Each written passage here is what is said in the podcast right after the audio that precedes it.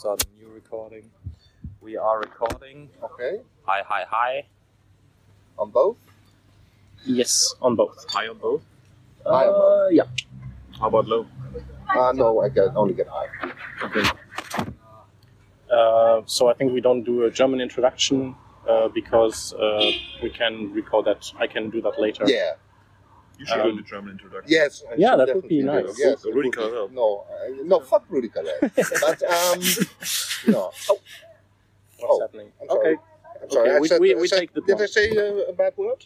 Uh, yeah, we we have a bad word detection. Maybe the battery is low. I don't know, but very unprofessional. Said fuck Rudi Carrell. That's it. Problem. Yeah. yeah. Uh, yeah, uh, we are sitting here at uh, Beyond Tellerrand again, as every year, or as two times a year now, and uh, yeah, we we uh, used the opportunity and uh, grabbed uh, two people again, which are um, Code of PPK conduct. Hello. and uh, yeah, Chris Heilmann. Hello. and uh, we thought we uh, we could talk a little bit about something that that you both uh, that is a topic of you both of yours both. So uh, it's that the web is getting more complicated and or heading in maybe not the best direction always. hmm Um, and uh, yeah, PPK, you I think it was in summer last year that you released your blog post where you uh, steered up quite some some confusion. Or Yes. Discussion, at least. Discussion. I, hope so. That Yeah. doesn't quite cut it down. All his blog posts cause discussion Yes. and confusion. Yeah, that's true. Yes, but that's the amount of discussion was really, really high this Yeah. time. Um, Yeah.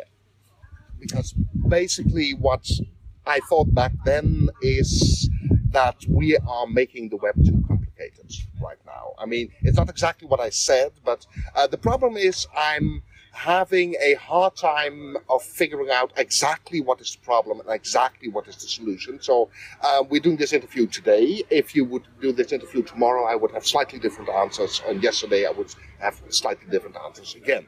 But in any case, um, what I tried to say back then is that I think we are on the wrong track with the web and especially with web development uh, for a couple of reasons. Uh, first of all, um, we uh, overvalue tools right now. Uh, second, uh, we are thinking too much in terms of features and too little in terms of experience. And what I'm be- meaning by experience here is not the user experience, but the experience of web developers making a website. Uh, and if you ask me what you mean, I can't quite tell you because I'm not sure yet. But we are overvaluing features. Uh, a next uh, problem is that we um, kind of confuse non-web developers, and especially thinking of Java developers here, because um, our over-reliance on tools and are talking about the one web, I think means to Java developers that um, the web is just one platform that they have to learn the language of, JavaScript, and then they're all set. But the web is not one platform. The web is a huge multitude of platforms. In theory, every single browser uh, on every single device is a separate platform. And all that taken together causes us problems right now. And I don't have an easy solution. I just don't know right now. But this is what I am trying to say. mhm. In short sentences. Yes. Yes. Very short Simple. sentences. Yeah. Yes. I think the bigger problem is also that we forgot about publication on the web. We, the, the, the, the, the great thing about the web, and Jeremy and others talk about it all the time, was very easy for people to start putting things onto it. And now all that got replaced by siloed things like Facebook, WhatsApp, now chat systems. We, we're not even building things for people anymore to publish on the web because nobody sees it as these great new opportunity to publish things on. And that's the sad part about it because in essence, the web to me always was a replacement for radio and TV. It was the new medium where you actually find your information, you filter your information to your needs, and you actually publish as well. So you become a writer and a reader at the same time. And we kind of gave up on that. We kind of like, we don't bother anymore because most of the time we talk about uh, web development, we talk about hardcore engineering. We talk about, oh, everything is super complex rather than like, okay, just publish on Yeah. the web. And then you see companies like Wix.com and other people who make money with what you see is what you get editors in 2016 and a lot of good money, or Squarespace and these kind of people. So the market is still there. But we, as the people in the know, we, as the people who say, like, oh, we, we've been talking about web standards and all these things for years and years, we totally gave up on that idea. Instead, we're just overcomplicating our development because we tried maybe to show off to each other and when I see job interviews being all about computer science nowadays for uh, for development jobs, because everybody expects you to build the next Facebook, Facebook has been built already. Maybe we should start building simpler things that work again, rather than just overcomplicating everything and trying to build something that scales into infinity without even knowing if we ever need to scale. About just showing off, I think we don't necessarily try to show off to each other, but to hardcore engineers, real programmers. Um, I think um, my personal opinion is that from the very start, web development has had an inferiority complex uh, relative to uh, hard programming such as Java, uh, maybe even .NET, whatever. Um, we are now trying to solve that issue by creating ever more complicated tools which um, they are kind of useful. I'm not saying don't use tools, but I am saying use them responsibly. And the problem I'm seeing here is that we are now heavily influenced by hardcore programming. Uh, people who say, okay, you should build your own tools and you should, uh, uh, you know, um, uh, make sure that uh, everything is uh, separation of concerns, etc., etc. It's all a good idea. So we are heavily influenced by them, but they refuse to listen to us when we tell them, okay, the web is not just one single platform, one platform that is basically similar to all the others. It's not. We're it's, partly responsible for that one as well. I mean, I see it as working for the for browsers. You always get the same message from browser creators, from the hardcore programmers, the C++ programmers, and other people who write browsers. It's like we have to make these things so forgiving and so error handled because web developers are all crap. And I'm like, that's not true. And they're like, yeah, but look at what we're doing. I mean, we, we saw a security talk yesterday, just how uh, how many holes security are in certain JavaScript frameworks, and how many attack points are in a browser. So as web developers, we always complain that we don't have new new features and the coolest newest features in the browsers, but we don't even understand how much work it is to keep a browser secure and to keep a browser running. So uh, web developers are always seen as this like half development group that we have to support as browser makers whereas they're not seen as like real programmers, which I think is okay. It's fine. I, I don't want to be seen as a real programmer because to me, web development is a different skill set than coding games on a PlayStation or something like that. But at the same time, we shouldn't be arrogant the other way around and say like, oh, browsers should do this because we need it. We we gave up on the idea of saying like, we're just using HTML, CSS, and JavaScript when we started with Node and we started with, uh, uh, with, with writing applications in JavaScript, we took it on our plate to actually play by the rules of other people as well. And, and instead of just saying like they have to change according to our needs, we should be understanding uh, more understanding about these issues. And uh, libraries and all these things have been valuing developers who release things faster than uh, over developers that really think their stuff through. Like jQuery was always silently failing when there was an error, and that's just to me that uh, back then I already didn't like it. It's, it's wonderful for us as developers, but it actually encouraged you to write more and more shitty code. We should make stuff more difficult for web developers, basically. At least that's, um, we just heard a presentation by Jeremy Keith, and he said that um, uh, basically what Christian just said, uh, the web has always been very error tolerant, which is a good thing, but um, developers are usually choosing the easy uh, way out uh, when they're confronted with a choice between their convenience and user convenience or user needs. And I think we should deliberately make things a little bit harder for web developers. That you ha- have to pay attention to what you're doing and know what you're doing and not just include seven of the latest libraries and everything will go fine. Well, I mean, that failed. We call it XHTML though. Mm, and it's not quite what I mean. I think uh, that uh, the um, the uh, part we should make more, make more difficult is JavaScript. And I mean not making JavaScript a more difficult language or anything, but um, a few weeks ago, I had the idea. Suppose that browsers would um, just allow you to use only five megabytes or six megabytes or whatever of data on a single web page. And after that, they just start to chop things up or just not download certain assets. Isn't, uh, that, isn't that like, uh, uh um, like um, cloud browsers and these kinds kind of things already do. The, the like the, the mini browser, UC browser, and these things Yes. already to a degree do that to you. Yes, but the problem is uh, web developers don't pay attention to those browsers Hmm. because they're not real browsers, and because nobody they know actually uses those browsers. Um, but anyway, uh, that was my idea yesterday. Today, I have a slightly different idea, which is to uh, maybe limit only the uh, the amount of JavaScript you can load, which would basically serve to uh, force web developers to make a choice. Okay, do you use li- library A or framework B? Because I can't use both, because uh, that would go over the limits. And I think something like that would be very useful right now in the web. It's problematic though, because the size of JavaScript is not really the issue. How happy and hungry JavaScript is when it runs and what it does True. to the browser is True. where it becomes problematic. So, uh, having a cap on on memory use per tab or something like that would be another option for that. Yes, but uh, the problem I have with that is that it's complicated to explain. I want something that is easy to explain not to web developers, but to web development managers. I want to have something um, that a web developer can explain to his manager in uh, two minutes and the manager understands. And if you just say, okay, we have a hard download limit, that is something a manager will understand.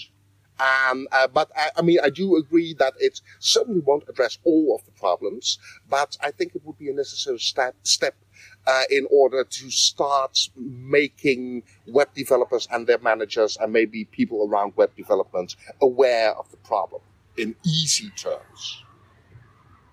So I mean, I'm I'm uh, I'm currently concentrating on something that is easy to explain Yes. and not necessarily technically the best uh, solution. Yeah, makes sense.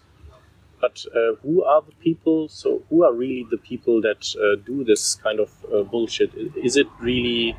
So is it really the the uh, the programmers from other programming worlds that? Uh, because I have the impression that they are mostly quite, quite well educated. Maybe not.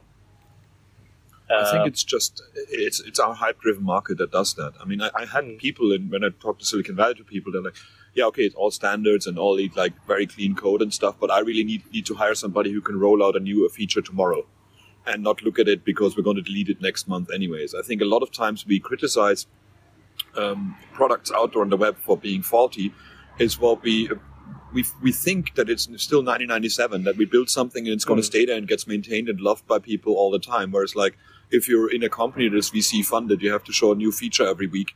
It has to roll out and you don't even care about the maintenance of that thing. You just you know it's going to die in a month's time so i just put something out there. So it's not that it's uh, it's it's laziness. It's not that it's like uneducation. I think it's just that we're pushed into production. We, we, we, we are pushed into consumption and producing things all over all the, all the time because people want to see new features. If these features make sense or not doesn't matter as long as you show movement. And that is the unhealthy thing in our market right now, I Mm. think. that it's also maybe related to the agile uh, uh, uh, way of, of developing that is uh, gain some traction. Possibly. But usually you have these refactoring periods in between. But I think they it would be too easy to say that it's Agile's fault. I mean, I kind of like uh, the rough idea of Agile. I Mm. mean, there are also people who say, okay, you have to follow these steps exactly. I don't listen to them, but the basic concept But of this Agile uh, is minimal viable product uh, approach, which would maybe be, be an okay excuse for doing such a thing, but then Agile is the answer to that to that need. We had Mm. that need before, and normal waterfall methodologies didn't work to release the product all the time and continu- continuously. That's why we invented Agile. Mm. So I don't think it's the cause of it. I think it's the answer to the problem. And then uh, when people started to implement it and became, make a religion out of it, then we got a problem. But no. but yeah, the, the whole concept of like um, we're we're thinking, and I'm writing about, writing about this soon, and uh, uh, like Jeremy's talk and other talks, all about like maintenance and future and easy and and products that live for the next 20 years, and how amazing is that. Our market has overtaken us. People really don't care about this anymore at all. They just want to have a new feature and want to beat what's in the newest native environment with the web.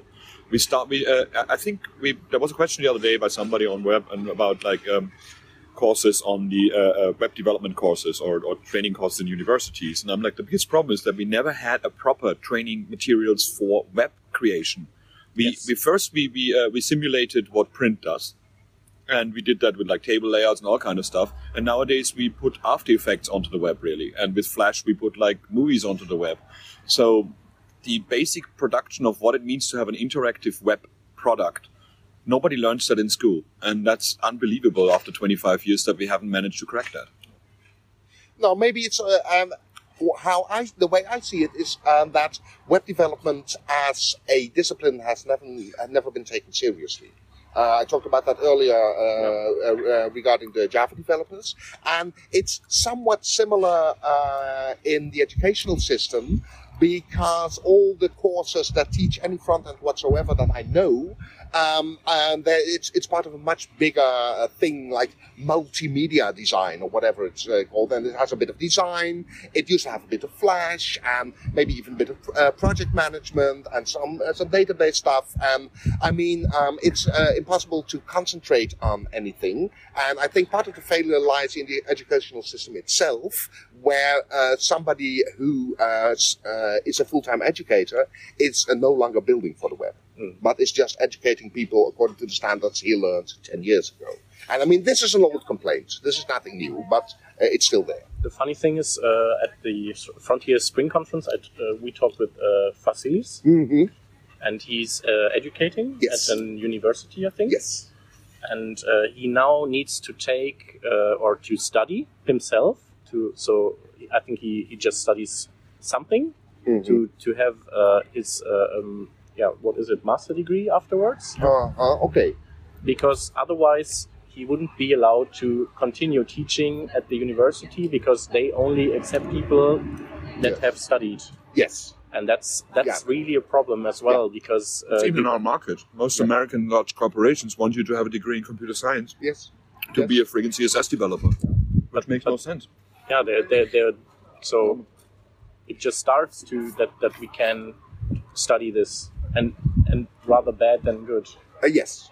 So uh, basically, what we would really need is some kind of uh, commercial uh, solution where we just say, okay, I'm going to uh, teach you how to be a web developer, but it'll cost you a lot of money, Mhm. something like that. Which, um, it, I mean, I've been thinking about this for years, and I'm not going to set it up because I'm not interested in the business part of it. But um, it might be a solution we have to look at because uh, the edu- educational system itself is failing us now.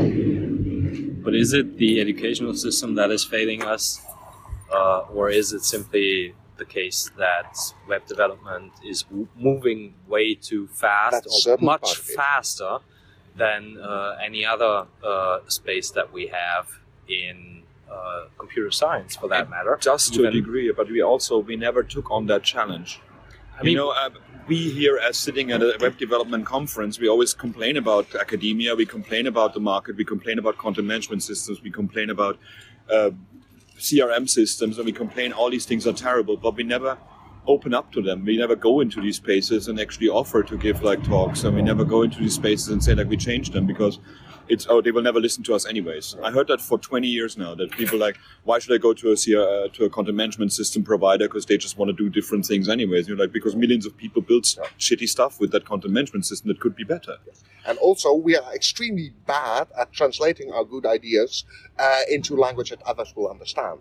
I mean, uh, the whole uh, thing I talked about earlier about the Java developers and how they misunderstand the web. What I really need to do is translate that to uh, something uh, that uh, a Java developer can easily understand and use their terms and stuff. And I don't know how to do that. That's my problem. So I'm trying to find a Java developer to go over it with me and to figure out the, pro- uh, the correct terms to use, etc., etc. We never translate. I mean, uh, the perfect uh, example here is uh, progressive enhancement, which is a great idea in theory, but uh, everybody kind of fades out when uh, when you mention it because they think, oh, it's complicated and it's only about uh, browsers that don't support JavaScript. Which is not true, of course, but we know that, but we are unable to explain that to non-web developers. And that's a big part of the problem as well.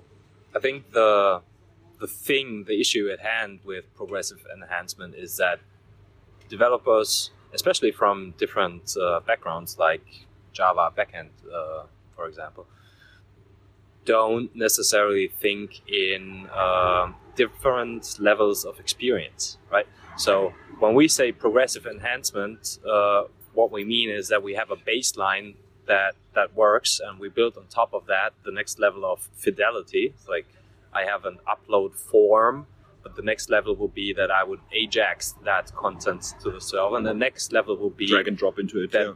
I have, for example, a drag and drop Yeah. uh, interface uh, Yeah. built. Into that. And this is this is something that um, most people have a hard time understanding that there are multiple levels. They only see the top level and con- then consider what is the level below that. What do I have to do to support that? It's not from the bottom up, but from top down. True. And also, um, uh, there's one thing that I think is a law in uh, regular computer science that you should build something only once. Uh, that's not, just not true for the web. You sometimes have to build two kind of separate solutions to one problem, one for a certain category of browsers and another for another category of browsers. So saying the simple form versus uh, the complicated Ajax-driven form. And uh, we need, again, we need to explain that much better, that on the web it is sometimes necessary to build something twice or even three times or whatever. And that is so, uh, just something that's different on the web than in any other form of Yeah, it computer is. It science. is a form factor of the web that you can do this layered approach that you can't do anywhere else, and even more so that when you, for example, go into native development on mobile, it's not even possible in many cases. it, it's not that you can't do this layered approach in other uh, situations. It's that you don't have to because you have a known environment Platform. that Yeah. you're Yes. running in, and that's something uh, you rely on. When I talk to my Java people, they have their JVM that functions in a certain way, uh, regardless of the uh, machine that is actually executing it. Right. Yeah. So that's just a given. Java will behave that way That's exactly what Flash had as well. period. And that's just not the case for uh, for the web. and it's not even meant to be that way. I mean, like, look at, for example, uh, I was really annoyed the other day. I've got a, I've got a two-year-old iPod that I listen to stuff on, and uh, I try to get Kindle for it. Kindle runs on Blackberries. Kindle runs on a blood, in a bloody browser, but you cannot get it for the new uh, for an old iPhone or for an old iOS device, and that's totally okay in that market. And going to somebody who builds in that market that by design has to build only for the newest things and even is not encouraged to support old ones, they wouldn't understand the web ever. Because for them, it's like they, they want to do the same thing. They want to take a snapshot of what the web is right now and build for that snapshot. But that snapshot is different next week already. So the, the uh, to have a uh, to have a product that can be changed easily in the future, you have to start with something very simple, and that that's also a problem where libraries and things come in as well. I mean, I built a few things for the Build conference, and I'm of course like, oh, I can do just everything with vanilla JavaScript and CSS, and then we're like, okay, can you just use uh, Bootstrap because we need this as well? That button needs to look like that, and I'm like, okay, so I use Bootstrap, and out of a sudden I realize I have a dependency on jQuery because Bootstrap doesn't work without jQuery. And I'm like, this is terrible. Like, I just want to have the CSS style for the buttons. And out of a sudden, I had jQuery in the mix as well. And then another library came in, and Hammer.js for like for like swiping and these kind of things. We we built a lot of dependencies on there just because we want to fix things now that haven't been fixed in the future. That you still need Hammer.js for uh, touch interactions in an HTML5 application is kind of sad. But there's just no way to make it work across all browsers at the moment. But isn't isn't that kind of uh, the general direction we're headed in with everything? Uh, considering the uh, extensible web manifesto, Yeah. uh, which basically says expose the uh, low-level functions required to get the job done. Don't uh, expose only the high-level stuff that you can't then uh, rearrange any way uh, you would like. Well, my main problem This- with that one is that it assumes what you know what to do with these low-level primitives. It, it, it assumes you're already a programmer who knows JavaScript really well and you knows you can use APIs. Now, now here's here's the thing. Uh, I don't think that is completely true. If you would want to use only the the web technology that is specified and implemented in the browser, yes, you're you're correct. Uh, this is an overhead, and you have to understand a whole lot more than just the problem you're trying to solve. But that's uh, only one part to the solution. By providing the low-level um features, people who understand what they're doing can create those libraries to uh, flesh out the high level interactions, right? And so if I two or three, It's assuming a lot of things. I mean, we had the same with Node, and then we had like left pad and these kind of things. Like, you know, uh, we assume that people build these things and then build on top of others, but then we get into the, the rat race where everybody wants to build a solution that's slightly better than the other one, and we got ten thousand of them to choose from. I mean, there, there were, a while ago there was something that a very simple Node uh, Yeah, left- module. left pad. It was left pad. Okay, yeah. yeah, It was. I mean, it was ridiculous, and there was something about a, a Node module that did something really simple, but was dependent on three other uh, uh, Node modules. And I mean, uh, the, uh, the whole. I, I think we have to revisit the whole concept of modularization the more I think about it, the less I believe in modularization. Because if you want to create a module, you want it to work everywhere uh, and for all purposes. And I, I, just don't think we should do that. We should, uh, I mean, I'm still a firm believer in writing exactly the amount of JavaScript that you need. Now, the problem that we had with LeftPad wasn't a problem of modularization, it was a problem of reliability of these modules Yeah. being there and staying there. So uh, the ability to unpublish something and thereby remove code that others are depending on uh, was the problem. This is was this is something that uh, the Node community was not expecting. In the web, we have similar situations where we experiment with uh, features like object.observe uh, that then get removed from the browser. Again, it's the same situation as you had with LeftPad, only in a different uh, environment. Now, what are those websites, applications, whatever, that relied on Object Observe going to do once that feature is removed? I, I know there's a an Polyfill library. qu- these quite quite easy polyfill for that, thanks to ES6 proxies. Yeah. That's not not the point. The, the thing is that it's extremely hard to work against an environment that changes, that not only adds new stuff, but also removes stuff. Yeah, and the big, the bigger thing that annoyed me about this is that people just blindly loaded things from NVM every single from npm every single time instead of just like making a hash of the things that they needed and check for new versions before they actually build a new local version. They didn't do any caching; they just pointed to the thing on an npm and expected it to be there, and that's a single point of failure problem. That's because it's not distributed. It's not. It's basically in, on one CDN. That was it. And uh, uh, what I find interesting about it would be the shifting it around because you um, left pad, for example, to me should be a uh, should be a string function in uh, in ES7 now. You know, as we realized that so many people had their stuff breaking because of something that simple, that should be part of the language itself. You're contradicting yourself now, um, insofar that earlier we said the web is getting too complex and uh, we shouldn't be adding more, more and more features to it. And now you're saying we need to add this to Well, the I'm core saying- language. I'm saying as, as a string primitive like that in JavaScript makes makes more sense than me having to learn npm and and, and uh, have a node environment and build that one.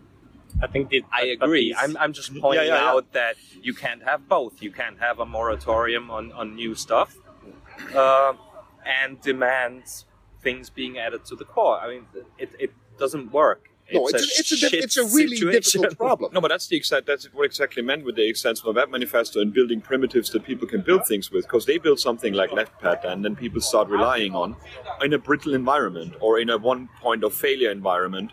Instead of just like seeing, I, I love the idea of taking these primitives and taking an environment like Node and finding needs, and then evolving the base language from the needs of what people used in there. And we did this with Ajax, we did this with uh, with jQuery, we did this with other libraries as well. So the language should not stop. It, it, it- there's no point in in uh, in, in freezing JavaScript and, and not doing anything extra with it. I don't want to move it into a Python or Ruby world. That's the, the other danger that we're doing with it. Okay, so I, I don't think this is even the, the the real real problem here. The whole npm uh, unpublished debacle uh, was caused by one thing. We built we built on trust. Yeah. Everyone trusted the system, and at some point the system failed us. That's how we got to the uh, left pad unpublished. maybe maybe I can drag you back to the JavaScript uh, problem because I think there are a few more things that uh, I think are uh, uh, the reason why people hate uh, or not hate but dislike JavaScript libraries. I think one thing is also accessibility because there are no best practices really or not not a lot of teaching going on around the more complex things that are involved with uh, dynamic web apps. So the there's the simple stuff with how you build, do you build a form, and uh, yeah, how would you hide an element correctly? But if you have um, dialogue, and and uh, com- complex interfaces that change. Pick, picking up from that, I'd like to uh, get back to uh, Christian's problem with Bootstrap. He just wanted the CSS, but not the JavaScript involved. Um, if we use things like Bootstrap and expect them to uh, actually take care of accessibility concerns, well, they will have to do scripting at, at some point. I, I, let's forget this immediately. I, I'm so sick and tired of people saying JavaScript is against accessibility. Mm. A lot of times you need not. to, to use JavaScript to make a thing accessible because we don't have the high fidelity interfaces we build nowadays in HTML. Because when we define HTML, we forgot about the interface that people really needed. We just looked at class names of what people built already instead of looking at something like GTK or, or other or other higher environments for uh, for building a UI and then turning HTML elements for it. Why do we have a tab? Why don't we have a tab control? We have a slider that, no, that, no, that uh, works nowhere the same way. We don't. Why we don't have a modal? We had But uh, yeah, specifying that and implementing that just takes too much time, and that's that's the reason why why, why the pressure starts ri- uh, increasing, and then it uh, it like uh, it, We- we the had- valve opens Or in maybe a new we're library. maybe we're just concentrating on the wrong features. Maybe yeah, because I mean, mean it's- Dojo had all these things in there already as well. Mm. Dojo was fully accessible. But what what what does fully accessible mean? But it's like it's accessible to screen readers, accessible to other assistive technology. They make a With- serious effort. Yeah. Yeah. But then it became huge, and then people said again, like, I'm not going to use that because it's too big. I wrote a 4K library that does almost the same Yeah, thing. Look, I'm smaller. It was, Yeah. Yeah. I, I just have the same problem with ally.js, a library I wrote explicitly to help with accessibility concerns. Uh, once I had most of the stuff in there that I wanted it to do, it was the size of jQuery. Yeah. Yeah. And it's not even doing anything fancy. It's just taking care of the uh, core components, right? Yeah. And even that is not a problem. If I mean, if you as a web developer pick one tool that does what you uh, what you want it to do and you include it in your website, it's totally fine. The problem uh, uh, starts when you include two or three JavaScript libraries, and it even becomes worse when you have all the bloody dependencies. I mean, I get very sick and tired of dependencies at the moment. Um, I think I think we actually would be better off if we wrote a completely independent JavaScript that may be reliant on one single library, uh, but that's about it. And um, uh, I mean, You mean one whole- include per page? excuse me. You mean one include per page? Let's say that, yes. But I mean, it, it's um, it's so difficult. Um, we, the idea of building on top of other people's works is uh, an excellent one, of course. But um, all our tools are too immature. I mean, um, that is something that's conveniently forgotten. We, uh, especially if you don't know uh, web development inside out as we do, um, our tools are so terribly immature, and something better will probably come up next year, and they will have to change it all around. But that's something else. It's again dependent on something, blah blah blah blah. And um, I think we should cut uh, cut out the dependencies. Maybe that's what I'm saying. I I can agree with with this. Uh, Because If- that way you build monolithic No, no, no, systems no, that this- are hard to upgrade. not even that. Um, the problem lies deeper than that, in, at least in my mind. Uh, this whole library uh, hating or shaming uh, thing doesn't doesn't help because if you if you weren't allowed to use jQuery, you would have created your own But version. you are version. allowed to use. No, no, no. I'm, I'm, I'm Oh, just okay. I'm, I'm. Let me just uh, Okay. okay. Go ahead. finish that uh, line of thought. So if, if you weren't allowed to use jQuery, you would have created code very similar to uh, what jQuery did, but without the uh, knowledge of the hundreds of developers that have helped fix things in jQuery.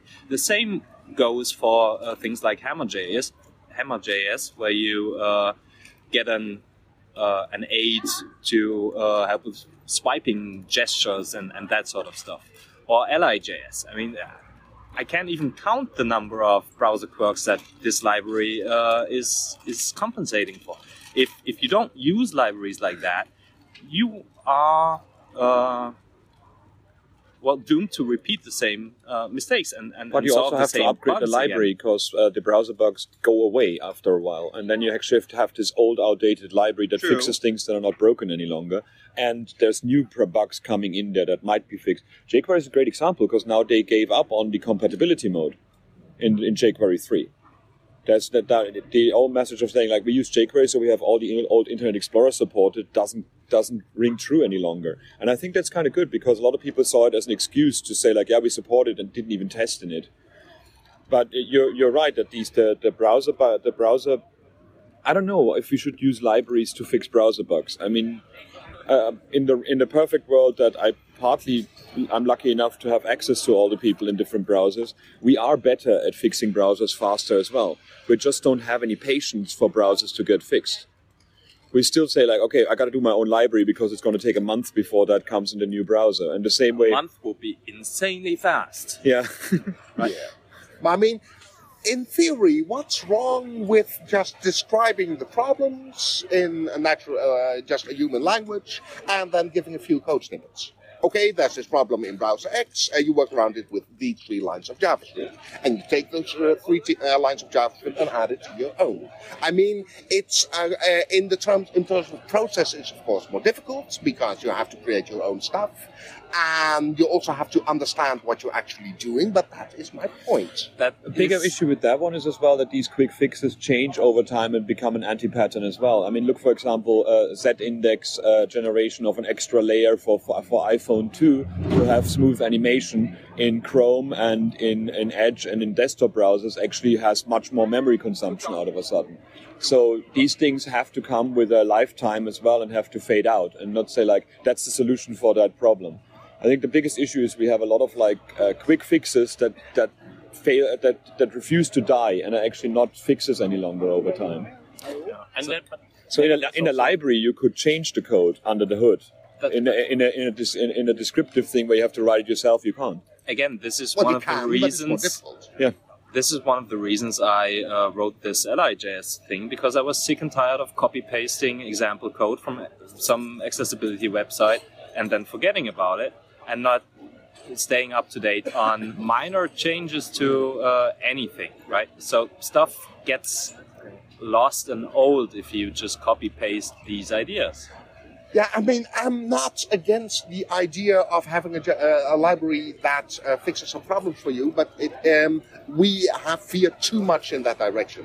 It's become too much. That that is Here's- really what I'm. here's it's an interesting- a matter of, of expectations of our of our consumers. So Here's we an- want to fulfill all the expectations, and we are maybe of web developers, customers. maybe of web developers themselves. Also. Yeah, I mean, if they you are fairly new to web development and you don't yet understand all the ins and outs, I can totally uh, understand why you would just import a library and say, okay, this takes care of that and that and that for me. Now I just have to write a part of the business logic, and then But I'm it's done. also because you want as many uh, like requirements covered as possible, and since you cannot uh, implement them yourself, you're like uh, yeah, you, you use the work of others, and and then maybe you should just or we should just uh, scale down our expectations, which were also more scaled down a few years back, and but we want Maybe. good animations. We want uh, we want fast loading times, so we need tools that concatenate stuff.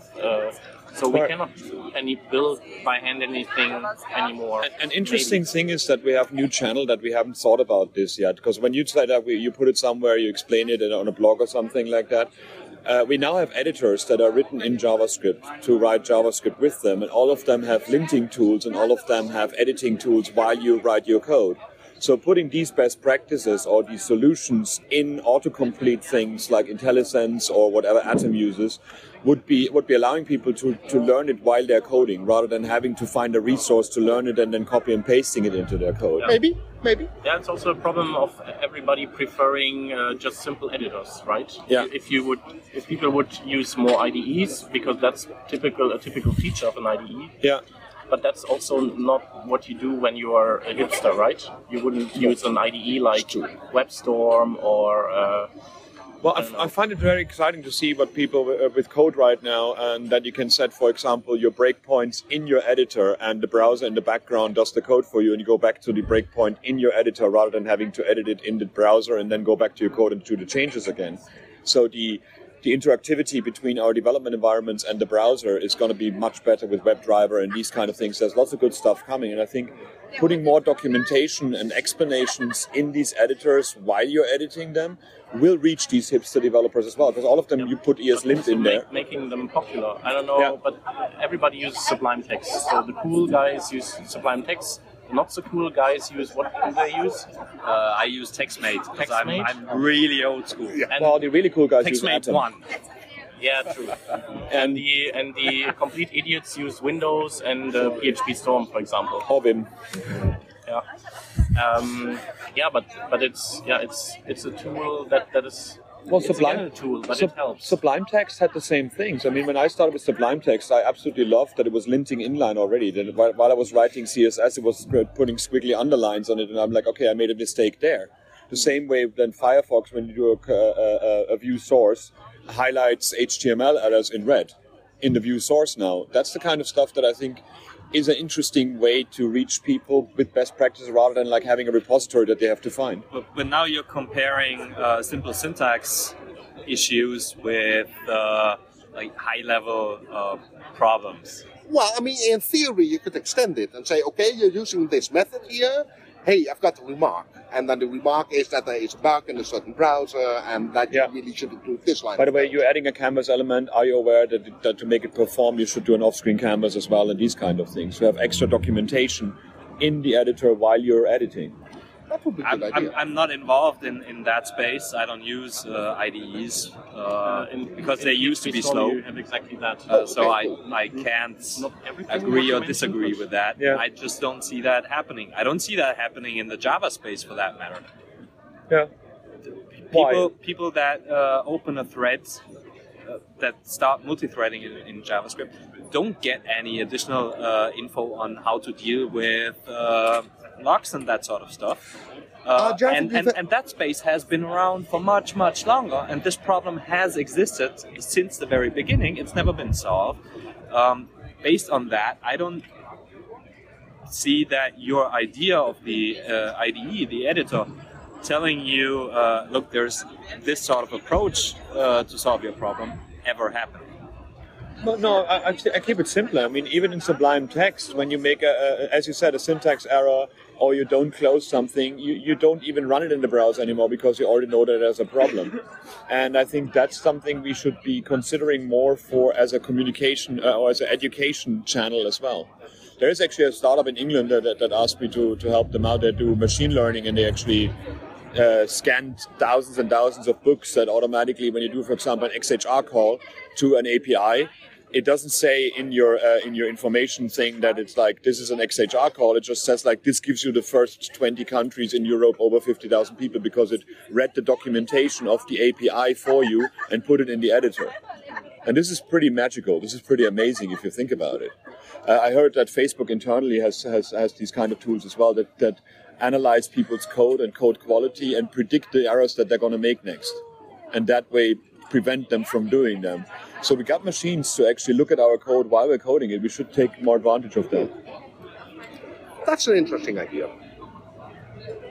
Uh, there's one more thing uh, I would like maybe to to, to spin uh, um, regarding JavaScript, uh, and that is um, uh, Mathias Schäfer, molily uh, um, writes a lot about uh, web apps and how to to tackle the problem of um, of graceful degradation or progressive enhancement, also of accessibility. Um, and uh, he points out that we also have a problem of um, detecting at which point our JavaScript fails. Because if we are about to to uh, to improve the fidelity of, let's say, an upload field, and if it breaks halfway, then we need a mechanism that detects that and that uh, um, rewinds back to to the state we had before because then it's it's broken for, for good. Yeah, and uh, that's always so it's a very complex thing to you you basically need you said you need these one of these promise constructs per fidelity level basically, and then on, on error you, you would turn that back to the state you had before, or you would never commit something that is not. Which means you have to catch every single error. That's going to be very Basically, slow. That's the problem it's, with it's that. painful, yeah, but Yeah. that's that's how you would really uh, need to to structure your JavaScript. But that's ex- that's exactly the fallacy when people say JavaScript on and off. There is no JavaScript on and off state. Nobody turns off JavaScript. That's that's that's just pointless. I mean, a few crazy people too, but you don't have to care about them. You have to worry about them that have JavaScript enabled and something goes wrong. And that's exactly where the point uh, where the point of like writing very uh, uh, paranoid code and error trapping code is a very very important part. But then again, speaks against the what we said earlier that all the libraries and stuff that we build all fail silently because we allow developers to write terrible code because we have to release more all the time. So that's a What I- yeah. best practice thing there. I think this is where UI widget libraries would come in to do these kind of things for you again. Because writing it by hand every single time is going to be pretty brutal. Yeah. So it all has its pros and cons, and but I think maybe the, the key is to have more JavaScript developers uh, to, to get them on on our side. Uh, like Mathias is one, and uh, like Marcy is one who for the accessibility scene Yeah. um, that can uh, work work on strategies and on best practices because I think we don't really have this uh, teaching material right now. Yeah, there's a lot of it is outdated, and the, the other problem was that it was it was very exciting for a certain time to do HTML5 tutorials and say like we have an app platform that allows you to create apps for every mobile phone with one click. And uh, a lot of the old documentation is still like promising and promising and promising, and we never looked at the uh, at the how fragile the environment really is that we're building in there. Yeah. Can I jump in? sure. Can I jump in and ask a question? Kind of related to the libraries thing about the idea that okay, if you've got a really good library, it could solve all these problems and always keep it updated and it solve the problem for you. Like let the smart people solve the problem. Do you think web components would make this better or worse? Because in theory, web components let a thousand flowers bloom, but maybe what you really need is one really good flower, right? And instead of having a thousand developers working on a thousand widgets that do the same thing, wouldn't it be so much better to have a thousand developers working on one widget and getting it really right? Should it even be then a widget, or should it be part of the standard in the browser? Well, the idea is that we hack it together with a web component, the one everyone uses, eventually it ends up in the browser. That's the theory, that it like it'll, it'll end up in, in, in markup, uh, but I think one slight problem there is human nature. That we like to build our own stuff and compete with each other and build things. So, and agreeing on something to use is a really, really tough job. And it it was when web components was a really hot thing, and all of them had them behind flags, we could use them. I saw people that put whole galleries inside one component or their own blog in a component in case you want to embed their blog into another blog or something. I don't know what is going on there. And isn't it, it, it basically the same idea as what we tried uh, with uh, libraries? I mean, the original idea of libraries was okay, uh, several uh, people are going to work together in order to solve a problem. And so, um, um, um, in you can see theory, like jQuery UI. Yeah, something Yeah. like that. Similar. Or, or even, you know, the, Died the really quickly. yeah, the, even the oldest libraries, uh, Dojo and uh, yes. the old Oh, on jQuery the and stuff. I mean, that was all predicated on that idea. And in theory, it's still great, but in practice, it's, I think, uh, mostly what Chris said, that we all want to find our own solutions. And I'm not different. I mean, when I find a problem, I want to solve it myself. was- Because I think I'm better at it than other people, Who which was that? sometimes true, sometimes not. Who was that that built that that collection of web components that reinvented HTML? That, Uh-huh. that was actually figuring out if web components Yeah. already had the states that they needed uh, in order to allow that. Yeah, I don't remember who did it though. yeah. And I don't think they uh, actually finished the project because it wasn't possible. But there's also this browser.html thing now where somebody uses Rust to build a browser inside one component and stuff. And yeah, apparently what I heard is that the um, the Vivaldi browser is basically one extension running on top of Chrome. So it's actually written in HTML5 as an extension to the browser engine. So it's kind of weird what's going on there. to try to answer your questions uh, question though jeremy um, i don't think allowing uh, 10000 developers to do 10000 uh, solutions is a bad thing because uh, the community can get together and even if it's only 1000 of these 10000 that decide to collaborate on one project uh, providing several uh, default uh, components. I mean, this is a possibility. It's just the question of will the community uh, do that or not. Yeah, and I think we can look to history and we can see examples on both both things happening. I think if you look back at the state of JavaScript libraries in say 2005, 2006, there was lots of uh, Scriptaculous and jQuery and, and way But over time, everyone settled on, on jQuery. Right? So there was that coming together. Right. But then if you look at the ecosystem of, let's say, jQuery plugins, where it's a 10,000 developers developing 10,000, that never really got the, uh, the coming together part. There never really was this central place where there was like, these are approved, these are vetted. You know, it was quite interesting at one time they got completely deleted the whole jQuery plugin repository. Remember that one? And there was not much outrage there. People just basically didn't use them. It was like it's uh, uh, uh, it's it's it's really problematic to see these kind of things working together and finding one consensus of something. What you could do with it, the way to do it, and that's partly how jQuery was uh, was improved by people like Microsoft and IBM and those as well, is to put it in an environment where there's hardcore testing environment uh, uh, necessary.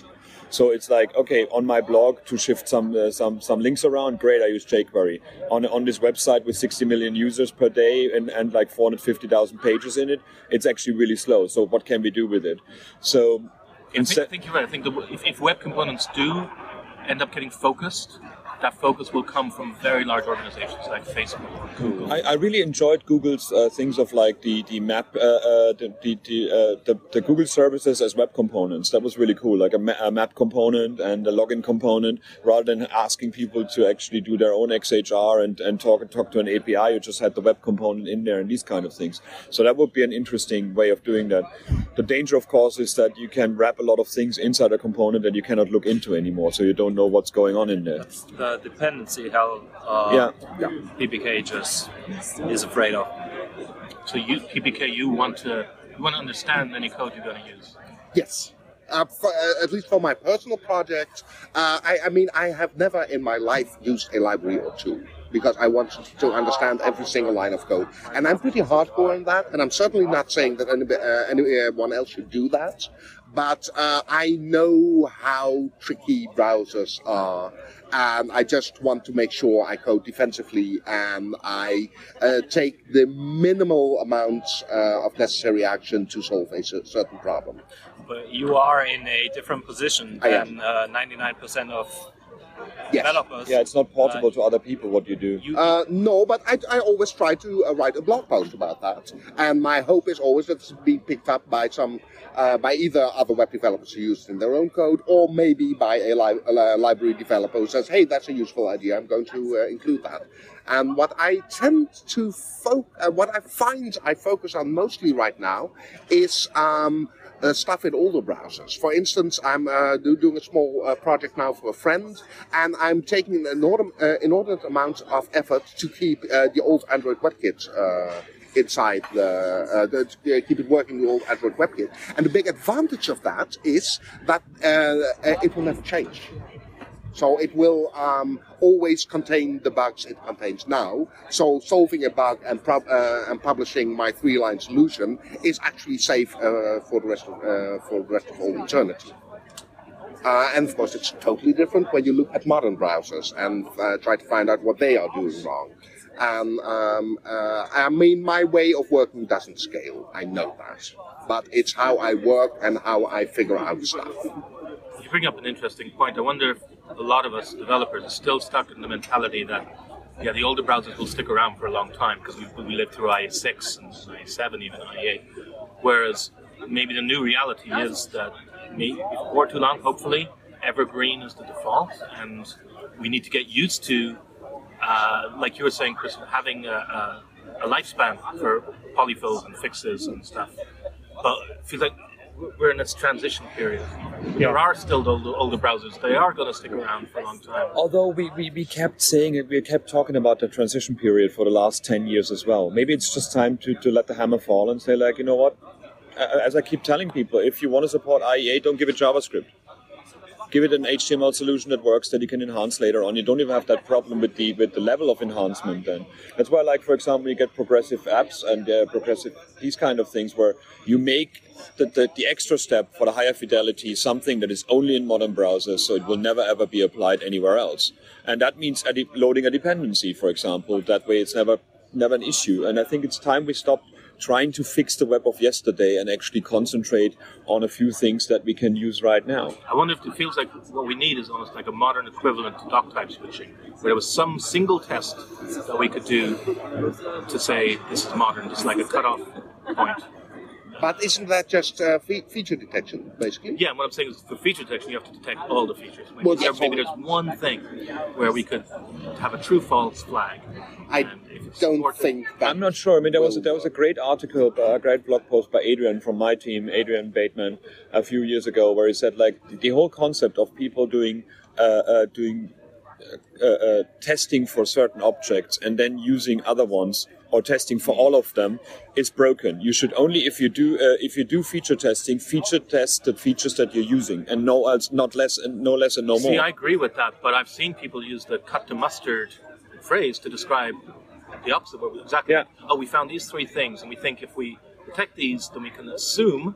Yeah, that's that it's that's dangerous as hell. well, it depends. I mean, if you know that this is broken in a certain browser version, but no other browsers have this particular bug, and you know that the browser team is working on a solution, it could be kind of safe because you're targeting, uh, I don't know, Chrome 35 or whatever. I think if it's only in one, one browser version, don't write any code for that. Just wait until the browser version is gone. Uh, well, that's the evergreen mentality. Yeah. yeah. yeah, yeah, But I mean, if I can, uh, if I can write a three-line workaround uh, that solves that this adds to the problem, next three lines, the next five lines, the next fifteen lines, no. then you're over your five meg and it doesn't load anymore. No, no, no, no. So I have, I have, I have two problems with the evergreen mentality. Uh, problem one is this transition phase you're talking about. I don't think that's uh, a one-year thing. Microsoft just released uh, the Windows 10 uh, operating system with IE 11 still on board. This is going to stick around for a while. Um, what are we on? Android 6. We still have most of our um, uh, hits from Android 4 devices. That's like age-old stuff that doesn't get updated. So I, I fear this transition phase is going to take something like I agree, 10, but 10 age, although- age although although there- Netscape 4. There's a super dangerous thing though, because uh, when you say like IE, IE11 is still around, most people don't even know how good IE11 is. They just see IE and they say like they, oh now we got to do all the fixes Not- for IE8 not- and 9 as well. But it's Not not, disagreeing. yeah, not no, disagreeing, but Yeah. it's not evergreen. no. That's kind of the point. So that's But that's Edge the one is the thing. evergreen browser there. Right, yes, right, right, IE Get, only gets kicked when you use IE only stuff in your code. Right. Unless you work at an enterprise scale. It's thing for enterprise intranets. basically. Whatever. Yeah. Um, so this transition phase is going to take, let's say, 10 years or something. It's going to be long. Um, we'll have to live through that. But once we did, um, what does progressive enhancement uh, mean then? I mean, I don't have to uh, provide an experience for an incapable browser anymore because everything's evergreen. No, you still need progressive enhancement for new features. Yes, but I the okay. So the the baseline I enhance from shifts. That's Yeah. what I uh, Yeah. was trying Yes, to say. Sorry, And that's what we want. That's what we want. Yeah, really. but I mean, we will always have um, some older browsers that stick around. You know, I mean, um, um, there's now I think five billion people on the world that have a mobile phone, and I'm estimating that about 3.5 billion of them have a browser on their phone. And uh, why doesn't the rest have a phone? Because they are too poor. So eventually they will buy a phone, but it will be a very cheap phone that may only be able to run a proxy browser. Maybe uh, even if we uh, if we exit this uh, mythical transition period. So uh, they, I think that all the browsers will always stick around. I think you're right, and I think proxy browsers bring up a good argument. It's not just about age; it's just what's going to increase is is diversity. Yes. And I actually like that there's things like Opera Mini and proxy browsers to remind us not to make assumptions like, oh, before too long, every browser is going to be evergreen, the bar will get raised, the baseline will be higher. It's like, ah, that, that could be a dangerous assumption, and not because of age, not because people are using older browsers, they could be using very new, but very different browsers, either because it's a proxy browser or it's running on a device that has very different inputs capabilities. And this may sound heretical, but I actually like to see more diverse and different and crappy Yeah, me as well. browsers. Definitely. I mean, it will It's- teach us that the the web is not something that we can understand by sitting. in But front will we a even have users in that case? That's the real that's the real problem that I have. We always complain about crappy browsers on old Androids, for example, but most people will not ever use the browser on those Androids. They just use the few apps that they installed, like WhatsApp and Facebook. Sure, but I mean, there will be a few. No, no, we're, we're, we're losing we're, we're losing users to uh, to uh, closed environments like chat systems and Facebook while we're trying to fix the web from five years ago. Where do we make the web interesting for those users again? Is my, is my question because you can buy Facebook phones in Africa, for example, that only have Facebook on them, and And pe- even- people even think the internet is Facebook. even Facebook has web views that follow links to different websites, right? So there is a browser inside. For now, they probably will do some proxy thing and render them inside in some other version sooner or later as well. then, then it will be a proxy browser. Yeah. Because that's the problem. I I found it the other day. If I uh, finding a URL in Facebook on the Android app, clicking on it and trying to share that URL onto Twitter is impossible.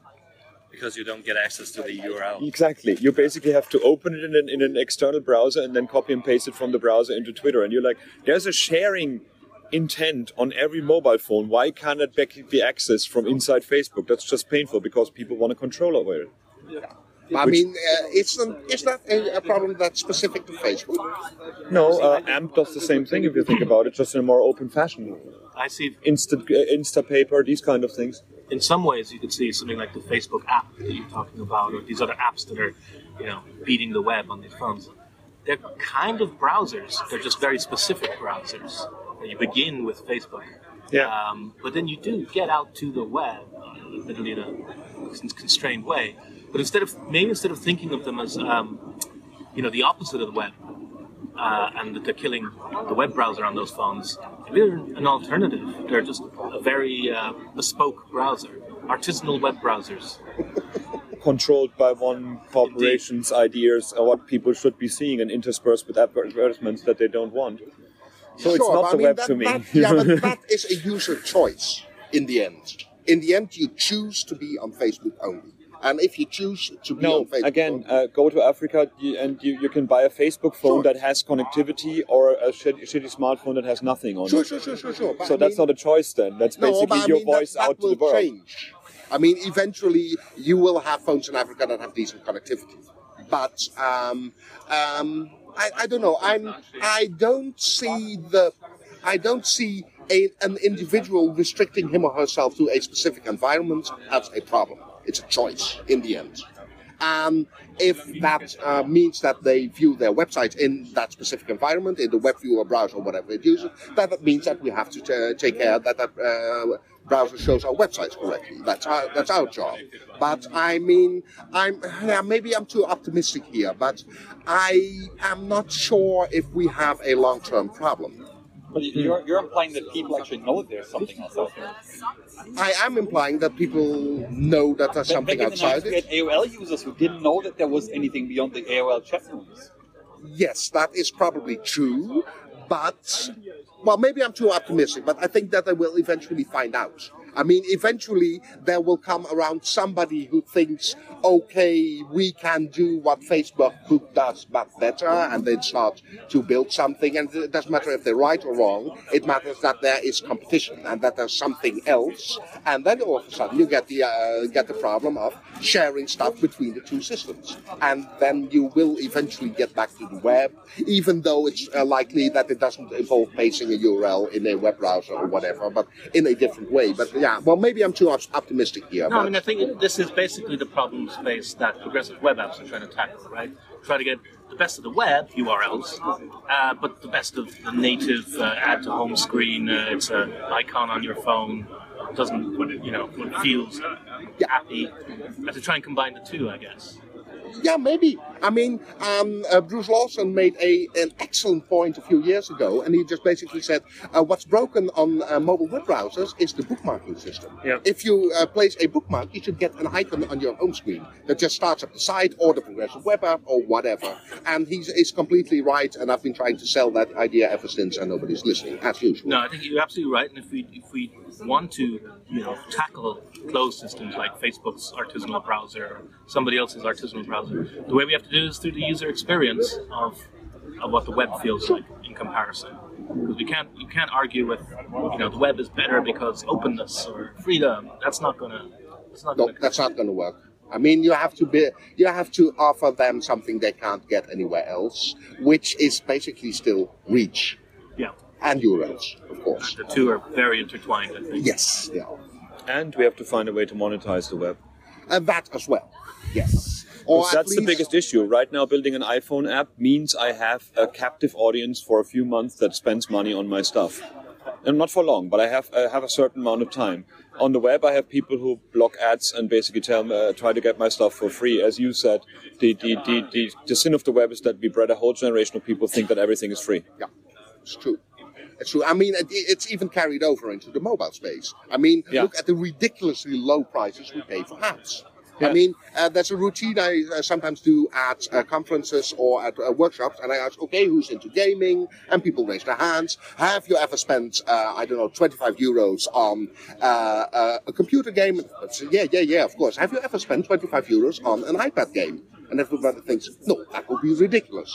But I mean, what's the difference? There is no difference except for the expectations that were raised uh, back when Apple introduced uh, the uh, the whole app system. And they thought, okay, uh, apps should be cheap because, to be honest, I don't know why. Because you don't you don't make money with the app selling, but with the with the in-app payments.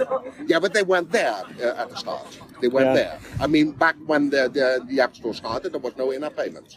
Talking about talking about diversity earlier, uh, what really annoys me as well is that we, as uh, uh, people in the know and the hipster developers, as you say, we all have our MacBooks, we all have, uh, use Chrome as our main browser, we all got a fat connectivity, and we complain that the world is different to us. Shouldn't it be up to us to be mo- more diverse in our development environments as well? Yes. I mean, Mac was the cool thing to use because everything else was a terrible Windows box. We're like, okay, cool, I can test all browsers if I have a Mac because I needed to test Safari, and Safari Windows was always shit and uh, yeah, now it, it's turned around a bit. I think it's it's not because I work for Microsoft, but I see people using computers completely differently around me when you go to Poland and places like that.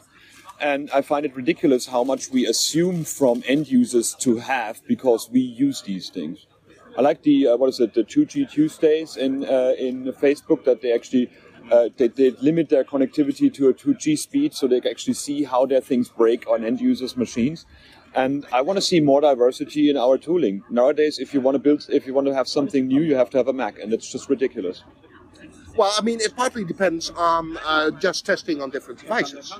I mean, you have to have eight or ten mobile phones lying around, plus two or three tablets. And once you really start to get into the spirit of that, you will start to understand what diversity is, especially when you throw something like Opera Mini into the mix. Hmm. I mean, I think you're right. What, what it's about there is understanding. It's, it's actually more about empathy than it is about, you know, technical.